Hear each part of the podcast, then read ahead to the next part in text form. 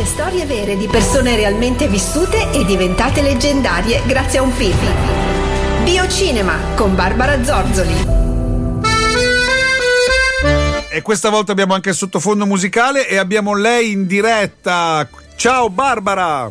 Ehi Massimo, ciao, buon Oh, Natale! Oh, oh. Buon super Natale anche a te. Allora, cara amica mia, cara Barbara Zorzoli, la nostra giornalista di tante riviste belle e patinate, ma anche di riviste più serie, magari meno conosciute, che parlano di critica cinematografica. Lo ricordo che ogni tanto ti si può andare a sentire ehm, alla stanza del cinema che è all'interno del Palazzo Ducale a Genova. Il lunedì ci sono questi incontri con dei critici importanti, con dei personaggi legati al mondo del cinema che ne sanno parecchio e c'è anche lì la Barbara Zorzoli che parla al pubblico. Allora, cara Barbara, Natale, io so che tu ami questa festa e so che ora mi consiglierai, credo più di un film.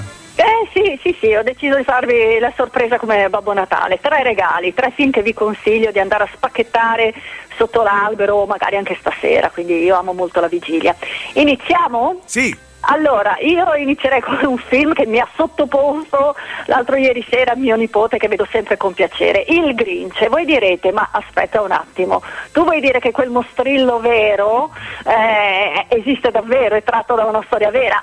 Lì, allora, tanto ricordiamo, Il Grinch è un film bellissimo che dovete vedervi, è di Ron Howard, è del 2000, Jim Carrey dà il massimo, ma lui comunque sempre straordinario, è Certo. lui quello che è nascosto dietro al Grinch, il mostrillo verde che odia detesta il Natale, eccetera, eccetera.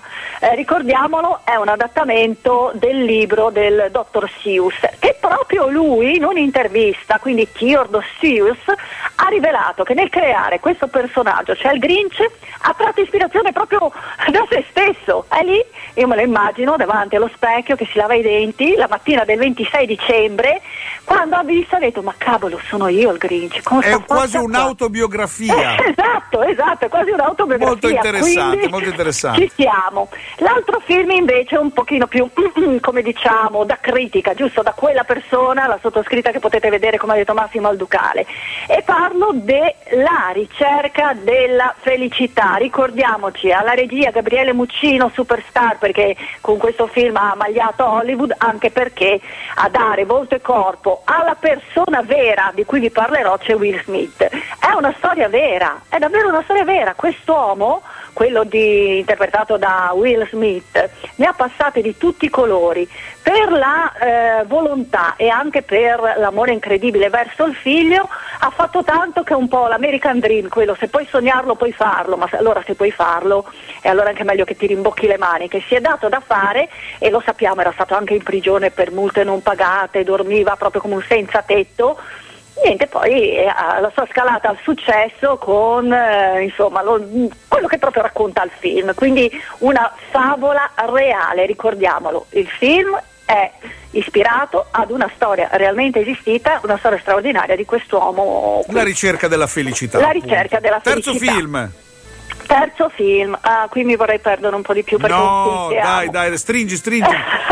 allora, la vita è meravigliosa, Dai, il miglior film di. Capra, lo sapevi, tutti lo sanno, bianco e nero da paura.